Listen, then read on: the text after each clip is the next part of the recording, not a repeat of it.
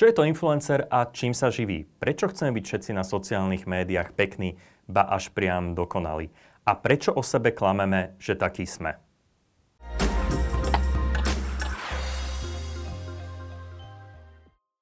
Dobrý deň, vítajte pri počúvaní podcastu Čaj o štvrtej. Je to pravidelný podcast o novinkách zo sveta IT a telekomunikácií. Dnes si prejdeme nový fenomén, ktorým sú influencery. Ako sa napríklad z vyštudovanej fyzičky stane influencerka, ktorú sledujú na sociálnych sieťach tisícky ľudia, čítajú jej blog tak, až že sa stane blogerkou roka. Moje meno je Roland Kiška, pracujem ako marketingový riaditeľ pre dvojicu telekomunikačných operátorov Svan a Štvorka. Skôr než ale privítam môjho dnešného hostia, o ktorom som už čo to prezradil, poprosím Marianu Veselú z firmy Veselý čaj, aby nám k dnešnej diskusii pripravila nejaký dobrý čajík. Na sociálne siete často dávame veci prikrášlené, vyfiltrované a len to, čo naozaj chceme. Ja som vybrala čaj, ktorý filter nepotrebuje. Je to zelený sypaný čaj, ktorý obsahuje mango, ananas, papaju, ale hlavne pukance. Tie nielenže stiahujú horkosť e, zeleného čaju, ale hlavne sú pekné a to na sociálne siete patrí. Mojím dnešným hostom je Nika Vujsič. Nika, vítaj. Ahoj, dobrý deň a ďakujem za pozvanie. Ja o tebe prezradím, že ty si vyštudovala jadrovo-fyzikálne inžinierstvo a rok si dokonca študovala vo Francúzsku časticovú fyziku.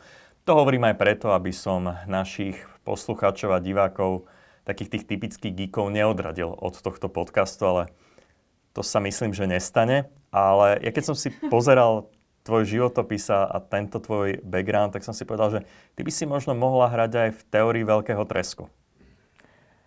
Asi, asi mohla, ale už tam sú asi dobrí fyzici a neviem, či by som tam až tak zapadla, lebo ja som taký povedala, aby som uh, nie úplne klasický fyzik, že síce mám práve takéto fyzikálne pozadie, ale uh, v tom normálnom živote si myslím, že fungujem ako takí normálni ľudia, ale uh, normálni ľudia si práve fyzikou predstavujú práve tak, ako v tom seriáli teória veľkého tresku. Takže asi by som mohla, ale skôr by som bola mm, práve na strane Penny a tých takých normálnejších ľudí. A keď sme už pri tom, ktorá je tvoja obľúbená postava v tomto seriáli? to sa musím priznať, že som obľúbenú postavu nemala a pred eh, týmto nahrávaním som si googlila, že ako sa vôbec tie postavy volajú a kto je taký najzaujímavejší. No ale samozrejme najzaujímavejší je pre mňa Sheldon, lebo predsa len k tomu by som povedala, že mám uh, z jednej časti aj najbližšie, takže toho by som asi dala za najobľúbenejšiu postavu. A má IQ 186, to je úplne cool. Na túto otázku sa špeciálne teším, lebo neviem si predstaviť, aká bude tvoja odpoveď. V čom ti napríklad, že časticová fyzika pomáha v bežnom živote? Lebo ty sa vlastne fyzikou neživíš ako takou. Momentálne sa neživím fyzikou.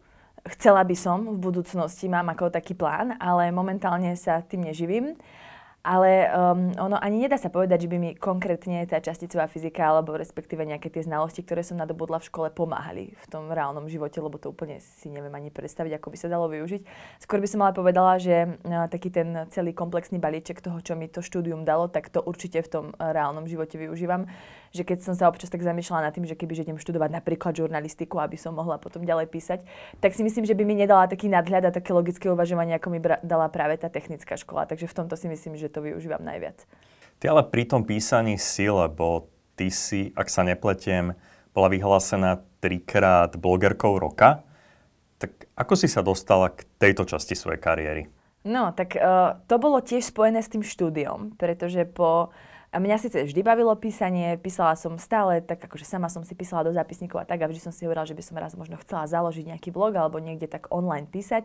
A práve keď som ukončila uh, bakalára, tak som si povedala, že teda dám si v svojom živote takú novú výzvu a že na inžiniera pôjdem študovať do Francúzska a vo francúzštine. Ale keďže ja som po francúzsky nevedela, tak som si tak povedala, že mm, to by možno bolo fajn začať nejakým spôsobom dokumentovať, lebo určite bude o čom písať. A mala som pravdu, ono fakt od začiatku uh, tam bolo toľko zážitkov a práve spojené aj s tým, že som nevedela po francúzsky a celé to štúdium bolo vo francúzštine. Takže ja som vlastne začala písať, keď som nastúpila do školy uh, vo Francúzsku. Vtedy som začala písať o svojich zážitkoch tam, uh, čo sa tam dialo, aké to tam bolo. Takže čisto to bolo o tom mojom živote. Že nebolo to o tom, že aha, móda, takto sa obliekam, takto sa malujem, o čom vtedy v tej dobe blogy boli, lebo to bolo v roku 2013, kedy ešte na Slovensku blogy neboli, začínali práve blogy. Takže to bolo čisto o tých mojich zážitkoch a o tom, čo sa tam dialo. Ale to je presne blog vznikal ako internetový denník, tak ako si kedysi ľudia písali um, do šuplíka, tak zrazu to začali publikovať verejne. Asi človek musí byť troška taký exhibicionista, aby išiel s kožou na trh. Ono veľmi záleží, o čom píše, lebo práve ako som hovorila, tak v tej dobe blogy, ktoré vznikali, tak boli častokrát o tom, že aha, tak toto ja nosím, takto sa malujem, tam cestujem. Ale ja som písala fakt, že o tom mojom živote a mne to neprišlo niečo také, že, mm, že by som sa s tými ľuďmi delila s niečím, dajme tomu, že veľmi súkromným. Ja som vždy bola strašne extrovert, ja som predtým písala veľmi dlhé statusy na Facebooku a malo to veľký úspech u ľudí, práve tie moje zážitky a všetko, čo som písala, tak ja som to v podstate len tie dlhé statusy presunula uh, na ten blog. A tiež som si hovorila, že vlastne, keď budem v tom Francúzsku, tak uh, ľudia z môjho okolia budú chcieť vedieť, ako sa mám a podobne. Ja nebudem každému písať osobitne, tak dám to na ten blog, ako kto chce, tak si to tam prečíta. Takže ja som to brala tak, že že si to ne, ja som nečakala, že to budú čítať raz tisícky ľudí. Ja som si tak hovorila, že to bude čítať tých mojich pár kamarátov z toho Facebooku a mm, vtedy som vôbec ani netušila, že o pár rokov neskôr sa tým dá živiť, že to bude čítať tak strašne veľa ľudí, že to bude ako taký fenomén vo svete a že budú tie blogy fungovať úplne inak. Pre mňa to vtedy bolo len, že píšem si a ľudia si to čítajú.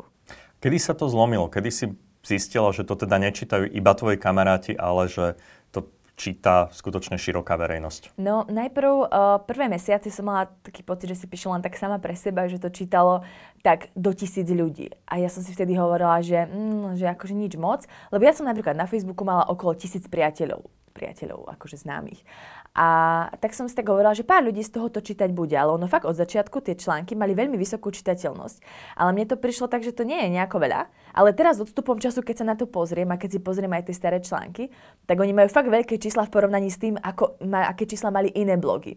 Ale trvalo možno dva roky, kým sa to tak nejako preklopilo do toho, že to začalo čítať fakt veľa ľudí, že to z tých stoviek prešlo do tisícok. Ale ono tam nebola nejaký zlom, lebo ja keď som sa vrátila z Francúzska, tak som mala takú trocha krízu tej blogovej identity, lebo zrazu som bola na Slovensku, mala som v podstate len školu a ja som nemala o čom písať, lebo zrazu sa nič nedialo v tom živote. Takže vtedy som tak začala uvažovať, že dobre, tak teraz potrebujem tie príhody si ako keby pritiahnuť do života. Tak som si ich začala priťahovať, že už sa veľa vecí uh, som, keď mi niekto povedal, a to bude problém, do toho necho, tak som si povedala, ja idem, lebo budem mať o čom písať.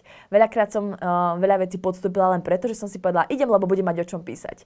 Čiže vtedy sa to tak začalo preklapať, že keď som začala um, robiť ako keby také veci, čo iní ľudia nerobili. Začala som robiť sociálne experimenty, začala som viac písať o vzťahoch, o zoznamkách, o chlapoch a to boli presne témy medziľudských vzťahov, čo sa téma, ktorá sa nikdy nevyčerpá. Tak vtedy sa to tak začalo lámať, že to, tí ľudia začali zdieľať medzi sebou a zrazu uh, na ten blog prišlo oveľa viacej nových ľudí a už to fakt, že tie prečítania boli v tisíckach. Aké sociálne experimenty? sociálne experimenty začali tak, že som sa presťahovala vlastne po uh, tom, ako som sa vrátila z Francúzska do Prahy, kde som začala robiť doktorát a presne som si povedala, že teraz potrebujem robiť aj niečo nefyzikálne, že niečo uh, trocha iné na také vypnutie a na odreagovanie. Povedala som si, že zoznamky sú také akože dobré miesto, kde by sa dali robiť rôzne experimenty. Tak úplne môj prvý experiment, ale to bol len také, m, mm, taký výstrel uh, do neznáma. Som sa zaregistrovala zaregistrovala na internetovú zoznamku a tam som si urobila profil ako niekto úplne iný. Bola som psychiatrička, sexuologička, ktorá hľadá genetický materiál pre svojho budúceho potomka. Nie chlapa, len genetický materiál. A stretla som sa s jedným chlapom, ktoré, kde cieľom bolo vysvetliť mu to, že ja nechcem jeho, že ja chcem len to dieťa.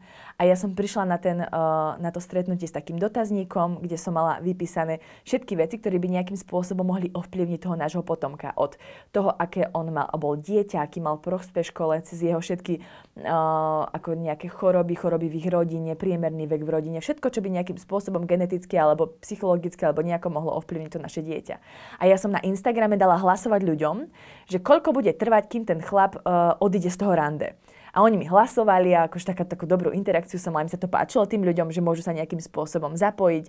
Aj mi písali, že čo by som sa ešte mohla opýtať. Akože sami sa zapájali do toho experimentu, ako keby Takže to bol vlastne taký prvý, čo som urobila. Ale potom som robila aj na rôznych mm, zoznamkách. Na Sugar Date zoznamke napríklad som robila experiment. Alebo existuje taká agentúra, normálne na Slovensku, ktorá robí to, že rozvracia vzťahy. Ja som sa im tam prihlásila ako uh, aktérka, ako ten človek, čo to má reálne vykonávať, lebo som chcela vidieť akože zvnútra tej agentúry, ako to funguje. Oni robia také veci, že rozvracajú vzťahy, alebo keď napríklad sa niekto má pocit, že jeho partner ho podvádza, tak oni ho dokážu, uh, dokážu to vypatrať, či ho podvádza. Prípadne, keď chce overiť svojho partnera, že mám napríklad chlapa, tak ja na ňo viem poslať aktérku z tej agentúry, že si zaplatím to, že ona ho bude baliť a preveria ho, že či vydrží akože to balenie. Takže ja som sa tam prihlásila ako teda tá aktérka a mala som dva prípady, kedy som mala ako keby overiť to, že či chlap je verný svojej partnerke a či nejakým spôsobom podľahne. To mi príde tak ale už troška také, také psycho. Áno, áno, je to psycho, ale ono to, čo sa deje vo vzťahoch a ako vzťahy fungujú, uh, tak to je psycho. To je častokrát psycho. A ono, takéto zoznamky, napríklad tá, táto agentúra alebo Sugar Date zoznamka, sú veľmi dostupné pre ľudí a veľa ľudí to využíva, ale nehovorí sa o tom. Napríklad do tej Sugar Date zoznamky, ja som netušila, že také niečo existuje na Slovensku, že existujú reálne chlapi, ktorí si platia ženy za to, aby s nimi trávili čas. A to nie je len o sexe, ale je to celkovo o tom, že spolu trávia čas, chodia s nimi na dovolenky. Ono to poznáme z amerických filmov, ale nikdy by mi nenapadlo, že to reálne funguje na Slovensku a že existuje zoznamka, kde si viete zvoliť, že do ktorej cenovej kategórie zapadáte, že koľko mesačne je váš paušál, že koľko chcete peniazy, aby vám ten chlap platil. A on to reálne tak funguje a mne písali reálne dievčatá z anonymných profilov, že ja ťa poznám, my sa poznáme aj osobne, ale nemôžem sa priznať, tak ti píšem anonymne môj príbeh. A napísala mi, že ona ako, ako s tým začala, že ona 9000 eur zarobí mesačne na tom, že ona s ním chodí na dovolenky, ona má od neho drahé veci a podobne.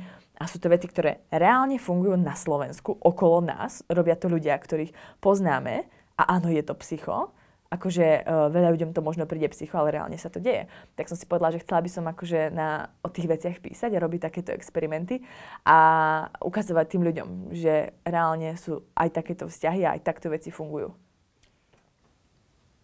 Aké boli reakcie na tvoje príspevky napríklad na tieto témy, ktoré si ktoré si teraz spomenula? No, reakcie boli veľmi dobré, lebo to je presne to, že tí ľudia uh, vzťahy riešia každý deň. Od rána do večera riešime vzťahy, lebo medziľudské vzťahy tu sú.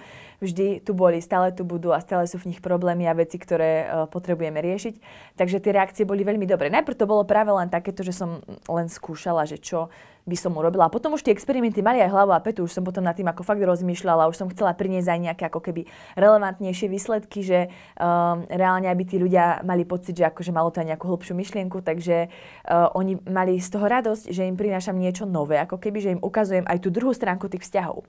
Lebo robila som napríklad aj také články, že o tom, že čo najhoršie urobila osoba druhého pohľavy akož tomu človeku, prípadne, že čo sú ženy schopné urobiť, aby získali chlapa. A mne reálne ženy posielali reálne príbehy, čo všetko urobili, aby získali osobu druhého pohľavia. A ja som tomu nedokázala ani uveriť, že sa to sa reálne deje a že takéto, takýchto vecí sú ženy schopné, že urobiť, že vôbec ich to napadne také niečo. A to si napríklad chlapov vie, že to nie je možné, to by sa v živote nestalo. A on potom popri tom žije vo vzťahu so ženou, Daj ktorá... nejaký príklad. No, konkrétny príklad napríklad. Napísala mi slečna, že ona sa zamilovala do nejakého svojho kamaráta, uh, on ale mal vzťah tak ona sa rozhodla, že teda potrebuje ich nejakým spôsobom rozísť, tak urobila tej jeho priateľke profil na, inter- na nejakej sexuálnej internetovej zoznamke a tam proste vyplnila komplet celý profil. Uh, nejaký kamarát grafik jej pomohol s fotkami, že teda normálne urobili fotomontáže fotiek, že vyzeralo to ako keby to bol reálne profil tej uh, jeho priateľky. A ona mu pos- celé to naskrinshotovala a anonymne mu to poslala. A on bez toho, aby si to nejako dal vysvetliť od tej priateľky, tak sa s ňou rozišiel. A práve keď sa rozišli, tak on bol teda z toho nešťastný, čo sa stalo. A ona tam bola, že ona tá, ktorá mu akože poskytne tú pomoc, že áno, tak teraz si tu poplač pri mňa a dali sa dokopy. A písala mi, že sú už dva roky spolu a že občas prehodí, uh, že mal teda veľmi zlú skúsenosť v minulom vzťahu. To bola jedna. A druhá bola ešte tiež uh, zaujímavá. Myslíš si, že, že, že ale teraz akože mňa to, mňa to len tak zaujíma, že, že ako asi človek žije s niečím takým, keď niečo takéto spravil? To, to si neviem predstaviť. A ešte keď žije s tým človekom. Že žijú spolu a uh, urobil niečo takéto. Ne, neviem, pre mňa to je úplne nepredstaviteľné. A ešte ten druhý príbeh, čo som hovorila, ten bol tiež taký, že tiež podobný prípad, že chlap bol vo vzťahu a druhá žena ho chcela získať, tak ona začala vypisovať normálne cez anonymný profil tej jeho priateľke a písali si spolu pol roka. Pol roka jej písala ako nejaký chlap, urobila si normálne fejkový profil a balila tu jeho priateľku. A po pol roku, lebo ono, keď uh, je nejaký problém vo vzťahu a zrazu príde niekto, kto o tom vie, o tom probléme, lebo oni boli kamaráti, tak vie, ako uh, komunikovať s tým človekom a ako ten problém ako keby ešte zveličiť, aby ona mala pocit, že v tom vzťahu to nie je až tak dobré. No a pol roka toto dievča ako chlapec balila tú, uh, tú slečnu, až si po pol roku dohodli nejaké stretnutie, rande, niečo. No a táto žena poslala všetky screenshoty, čo si písali, lebo no to už po nejakej dobe začalo byť také, že, že už si boli bližší, poslala to tomu chlapovi a poslala mu termín toho stretnutia. On tam prišiel, prišla tam tá jeho frajerka, koniec rozišli sa a takisto sa tí dvaja dali dokopy. My sme v podcaste Čaj o štvrtej, čo je podcast o technológiách. A toto sú technológie. A presne to som chcel povedať, že, že my sme sa úplne neplánovane dostali do zvláštnych zákutí, ktoré do toho nášho bežného života tie technológie prinášajú.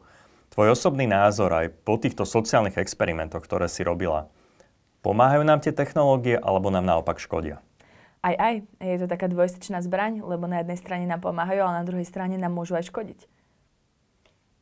Ty sama sa venuješ aj tej téme, ako tie technológie škodia. Napísala si knihu Neinstantne krásna, ktorá obsahuje 13 príbehov žien s poruchami Nie príjmu stravy. len žien. len žien. Tak um, a to mám taký pocit, že tiež svojím spôsobom tá súčasná doba postavená do veľkej miery na sociálnych médiách a nejakým spôsobom akceleruje. Je to horšie možno, ako to bolo predtým, alebo len to inak vnímame? Je to určite horšie. Je to určite horšie, pretože tie sociálne siete a celkovo média nám uh, denne ukazujú to, že ľudia, ktorí sú, um, dajme tomu, že to, čo považujeme za krásnych, uh, chudí, um, a vyzerajú tak pekne vyhľadene ako na tom Instagrame, tak to je ten, uh, to, ako by človek mal vyzerať a to je to, čo je dobré. A keď každý deň toto malé dievčatko vidí na tom Instagrame, že áno, ona má veľa srdiečok, ona má veľa sledovateľov, tak to znamená, že je úspešná je úspešná, lebo je krásna, tak chce tiež tak vyzerať. A máme to fakt akože podstrkované z každej strany, vidíme to úplne všade, že tí ľudia, ktorí sú ako keby krásni, tak tí sú úspešní. Čiže ono to bolo vždy, napríklad poruchy príjmu potravy tu boli vždy, tie mm, akože sú tu už roky, ale um, ten vplyv tých médií je až teraz taký naozaj silný, lebo fakt akože na tom Instagrame alebo na tom telefóne, na internete sme stále, sme tam celé dni a celé dni vidíme práve to také krásne, čo nám je tak ako keby uh, z každej strany podstrkované. Prečo chceme byť krajší, než v skutočnosti sme. Lebo si myslíme, že nám to zabezpečí úspech. Ja som si tiež vždy myslela, že keď budem krásna, tak budem úspešná. A často som hovorila to, že no ja ešte teraz trocha schudnem a budem krásna a to znamená, že ma potom ľudia budú mať radi a zabezpečím si s tým uznanie vo svete. Takže je to uh, tak nejako to vo svete funguje, že my to tak vnímame, že práve tí krásni ľudia sú tí úspešní a chceme to tiež. A toto je tá cesta do pekla, povedzme, aj skrz tie poruchy príjmu potravy. Môže byť, pretože pri tých poruchách príjmu potravy to ale nikdy nie je len o tom, že vidím pekné dievča, chcem byť tiež pekná, prestanem jesť, mám PPP. Je to o tom, že treba tam mať aj nejakú genetickú predispozíciu, treba tam mať uh, nejaký spúšťač v tom živote. A spúšťačom môže byť to, že vidím niekoho, kto je pekný a poviem si, chcem takto vyzerať tiež. U mňa to tiež tak napríklad bolo. Ale to mi, to mi síce spustilo tú chorobu, ale kebyže nemám ten background z toho detstva a to genetické pozadie, tak sa to nikdy nemôže stať. Lebo tie poruchy príjmu potravy to musia mať. Takže môže to byť spúšťačom, ale nemusíš. Spúšťačom poruch príjmu potravy môže byť to, že mi niekto povie, si tučná. Doma mi povedia, mala by si schudnúť. Môj bývalý priateľ si nájde chudšie dievča a poviem si, dobre, tak ona je chudšia, preto ma opustil. Čiže tých spúšťačov tam môže byť uh, hrozne veľa. Napríklad šport. V knihe som mala gymnastky gymnastku, ktorá bola nutená byť chudá práve kvôli tomu, aby mohla robiť tú gymnastiku. Modeling bola nutená byť chudá práve kvôli modelingu. Čiže ono tých spúšťačov je strašne veľa a jedným z nich a takým akože veľmi zásadným sú práve tie sociálne siete a médiá. Ty si už um, načala takú tému, že hejtery alebo možno negatívne reakcie a podobne. Ty si sa s tým pravdepodobne ako človek super aktívny na internete tiež mnohokrát stretla. Čo pre teba osobne bolo najhoršie z takýchto negatívnych reakcií? Um, úplne najhoršie si myslím, že bolo to, ja som totiž nedostávala až tak veľa hejtov, lebo um, fakt ako dlhé roky som písala a hovorila som si, že to až zvláštne, že nedostávam hejty, že som si fakt vybudovala takú veľmi inteligentnú komunitu, fakt takých um, ľudí rozhľadených, ktorí mi nepísali hejty. Ale až keď som vlastne napísala knihu, a tá kniha bola veľmi medializovaná v prvých mesiacoch, tak uh, prišli aj hejty, prišli aj ľudia, ktorí mi písali, že no tie príbehy nie sú dosť dobré, oni čakali asi, že niekto umrie, alebo čakali možno nejakú väčšiu drámu. Uh, si asi neuvedomovali, že sú to skutočné príbehy. A párkrát mi aj písali, uh, že no, že sa im to akože nezdá, alebo mi písali, že no, že ty by si nemala chodiť v krátkej sukni a sa tu takto akože prezentovať, lebo ty nie si dosť chudá a podobne. A ja som na to nikdy nereagovala. Mňa akože vždy to zamrzí, keď mi taká reakcia príde, ale ja som im neodpisovala, nehadala som sa s ním, ja som si to prečítala, zmazala som to. A tí hejteri práve keď videli, že ja na to nereagujem, tak začali písať mi pod recenzie na knihu. Na Martinusa a na Pantarej. Tam vedeli, že ja nad tým nemám nejaký dohľad, že ja nedokážem to e, korigovať. Tak tam začali písať tie recenzie. A tam písali také veci, že autorka je tučná, autorka nemá čo nosiť krátke sukne, alebo že nemám ju rada, ako sa prezentuje na internete a dávali mi tam jednu hviezdičku ku knihe. Ku knihe, ktorá pomohla stovkám ľudí. Mne doteraz píšu ľudia, že im tá kniha zachránila život. A zrazu ale na to Martinuse má strašne nízke hodnotenie, má tam dokopy dve hviezdičky, ako to priemerné hodnotenie, lebo tam sa práve stretli všetci tí hejteri a začali tam písať. A to bola vec, ktorá ma naozaj mrzela. Lebo veľakrát tie recenzie potom odradia toho čitateľa, ktorý by si tú knihu aj kúpil, ale prečíta si tie komentáre a povie si, že fúha, tak toto nechcem, že to musí byť akož dobrý odpad. Takže toto ma mrzelo naozaj najviac z tých všetkých takých hejterských vecí. Ale môžem si za to aj sama, lebo keď mi prišiel prvý hejt, ja som to hneď riešila na Instagrame a písala som, že pozrite, čo mi tam píšu. No a to práve pritiahlo tých ďalších hejterov. Takže ja tým, že som im chcela ukázať, že pozrite sa, akí sú tí ľudia zlí a čo dokážu urobiť, tak len som tým upozornila na to, že pozrite, tu máte možnosť, kde mi tí hejty môžete písať. Aký je teda ten tvoj recept na hejty a na reagovanie na nich? Nereagovať? No, ono to je tak, že Uh, veľa ľudí z tohto môjho, uh, akože z tejto oblasti alebo ďalších influencerov, blogerov, tak uh, vyskúšali rôzne cesty, že aj blokovať, aj odpisovať, aj neodpisovať. Ale s hejtermi nemá zmysel nejakým spôsobom komunikovať, pretože keď toho človeka zablokujem, tak on si urobí len kvôli tomu nový účet, aby mi mohol písať aj tak keď ho zablokujem znova, bude to robiť dovtedy, kým mu nepovolím si tam písať a si tam nejakým spôsobom akože vydobíjať niečo, neviem čo, proste asi svoje nejaké traumy alebo neviem, neviem prečo to ľudia robia. Keď odpíšem, tak on bude odpisovať ďalej a aj tak mi bude nakladať, lebo je jedno, čo mu ja poviem. On má tú svoju pravdu a on si aj tak pôjde to svoje. Takže pre mňa je najlepšia cesta neodpisovať. Lebo ja keď ich budem ignorovať, oni budú chvíľku písať, ale potom prestanú, lebo nikoho to nebaví stále písať, keď vidí, že nemá tie reakcie. Takže um, pre mňa asi najlepšia cesta naozaj nereagovať. Ako si ty udržuješ svoju duševnú kondíciu? Lebo pravdepodobne byť pod takýmto náporom tiež nie je úplne jednoduché.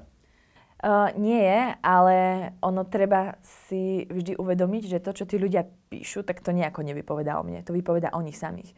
Keď mne niekto píše, že uh, neviem, že ty si, neviem, taká, taká, tak uh, mne to môže byť jedno, čo ten človek hovorí. Áno, zamrzí to, keď si poviem, dobre, píše o mne, ale mm, vždy treba byť v pohode sám so sebou. A keď ja som, odkedy ja som v pohode sama so sebou, tak mňa už tie hejty nedokážu uraziť. Keď mi niekto povie, že ty si, ja neviem čo, tak ja si poviem, no ale nie som. Akože ja viem, kto som, viem, čo som dokázala, viem, čo robím, viem, koľkým ľuďom som pomohla a mňa nemôže ohroziť nejaký človek, ktorý mi na internete napíše nejakú vymyslenú hlúposť. Čiže fakt ako pre mňa je cesta byť v pohode sám so sebou. Proste mať také tie chvíľky pre seba, také tie psychohygieny, veľa cvičiť, veľa čítať, venovať sa sebe, občas si pozrieť nejaký film, že mať fakt také tie chvíľky pre seba, tie mne vždy veľmi pomôžu. Že, napríklad sadnúť si s tou knihou a jeden deň iba čítať. A fakt potom na druhý deň ja som úplne ako znovu zrodená, otvorím ten Instagram a keby mi tam čokoľvek to napísal, tak mi to je úplne jedno. No a čo je hlavne dôležité, stále tých pozitívnych komentárov je mnohonásobne viac. Takže uh, mne na jeden hejt prídu stovky pozitívnych komentárov. Čiže ono, ja tých hejtov nemám až tak veľa. Takže nie je to možno až také zlé ako u nejakých iných ľudí. Cítiš sa ty sama byť influencerkou? Uh, Cítim, určite áno. Uh, nemám rada to slovo, lebo to slovo v dnešnej spoločnosti uh, nadobudlo taký nejaký negatívny uh, tón a ľudia to vnímajú veľmi negatívne, lebo pod slovom influencer si každý predstaví takú tú silikonovú odfarbenú slečnu s napichanými perami, ktorá promuje kolagen za polovičnú cenu. Takže áno, takí influenceri sú, ale pre mňa skôr to slovo má taký uh, zmysel, že influencer je pre mňa človek, ktorý ovplyvňuje ľudí v takom pozitívnom zmysle. Že dáva niečo tomuto svetu, že má nejakú pridanú hodnotu. Takže myslím si, že uh, v tejto definícii by som sa videla ako influencer. Ja, keď som si čítal tvoj životopis a tvoje blogy a podobne, tak som narazil na niekoľko zaujímavých informácií. Jedna z nich je, že si sa naučila Ludolfovo číslo na 410 miest. Prosím ťa, prečo? Pretože vtedy, to bolo, ja som bola vtedy na strednej, neviem, v tom ročníku to bolo v nejakej možno sexte, septime, a dávali v telke, uh, že nejaké dievča pokorilo slovenský rekord a naučilo sa pi na 310 miest. A mne vtedy napísala spolužiačka, ja som vždy mala veľmi dobrú pamäť na čísla, ja som si vždy pamätala všetky čísla, ktoré som kedy kde videla. A napísala mi spolužiačka Zuzka, že pozri sa, dávali v telke, že sa niekto naučil na, na 310 miest, sa určite naučíš na viac. A ona sa to vtedy učila 8 týždňov na tých 300. No, tak si hovorím, že dobre, tak, tak to, takú výzvu som to mala. Ja som si vždy dávala v živote veľké výzvy a toto bola pre mňa ďalšia taká výzva. No a som si napísala to číslo a za, myslím, že mi to trvalo týždeň, som sa naučila na 410 miest a potom normálne na matike uh, ma vyskúšali, učiteľka matikárka mi to celé, ja som to písala na tabuľu, ona mi to skontrolovala a vlastne stačilo sa už len nahlásiť na tie slovenské rekordy, aby prišiel niekto, kto to akože mi povie, áno, dosiahla si slovenský rekord ale som si povedala, že nepotrebujem, že ja som si to potvrdila, že som to dala, naučila som sa to na tých 400 miest. Videli to všetci spolužiaci, videla to tá učiteľka, matikárka, tak pre mňa to bolo, že áno, mám splnené. A nedávno som nad tým rozmýšľala, že bože, ja som si mohla splniť akože jeden bod zo zoznamu snov, kde mám, že pokoriť slovenský rekord, tak som si to pozerala nedávno, že to pí, že nakoľko sa, uh, aký je aktuálny rekord a už to je nejakých 2500 čísel, asi nejaký autista sa to naučil na 2500. To by mi trvalo už asi dlhšie ako týždeň. Dáš to? Joj, toto nemôžem si dať teraz takýto cieľ, mám momentálne veľa vecí v živote, čo, čo potrebujem e, urobiť, ale dala by som to, verím, že by som to dala, lebo ja si dokážem fakt akože veľmi dobre pamätať čísla, mám fotografickú pamäť, vždy som si pamätala veľmi dobre uh, čísla. Takže určite by som to dala, ale trvalo by to dlhšie, že by som to asi nedala za týždeň.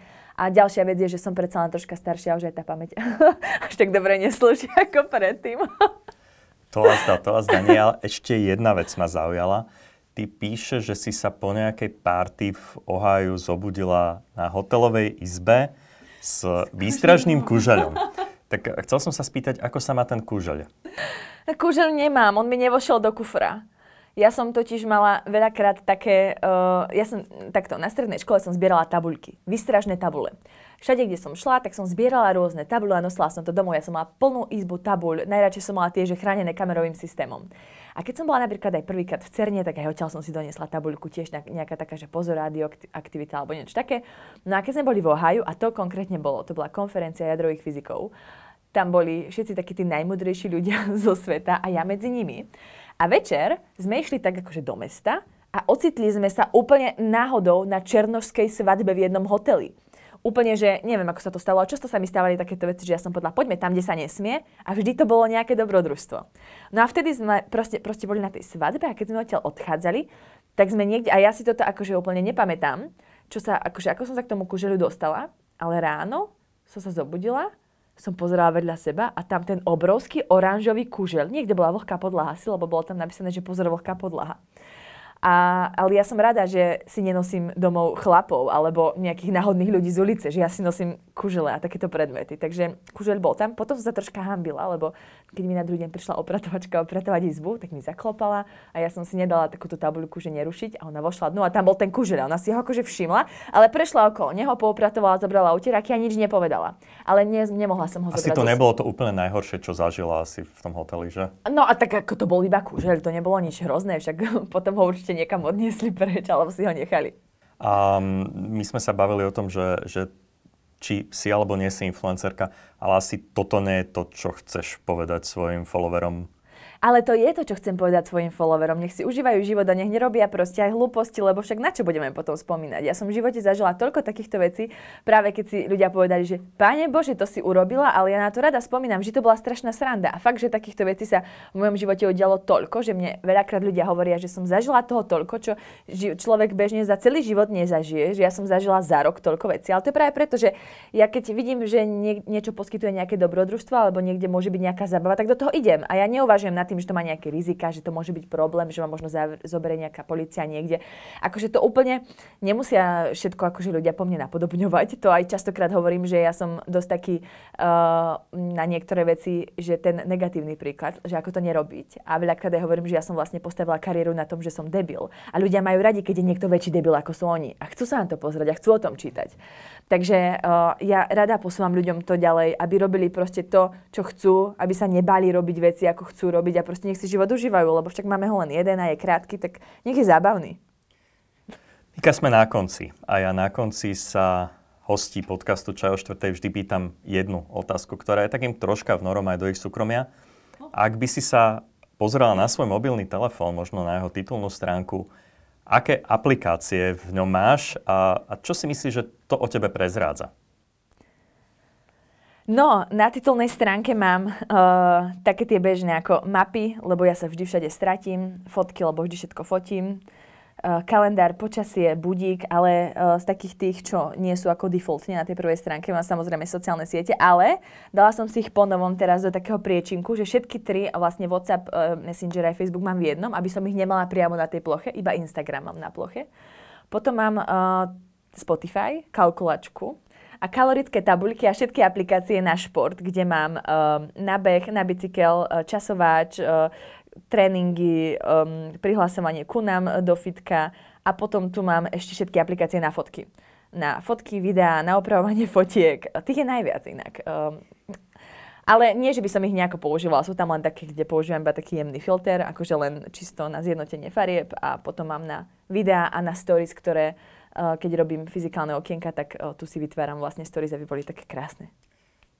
Takto vyzerá mobilný telefón influencerky Niky Vujsič. Ďakujem, že si bola s nami. A ja ďakujem veľmi pekne, že som mohla.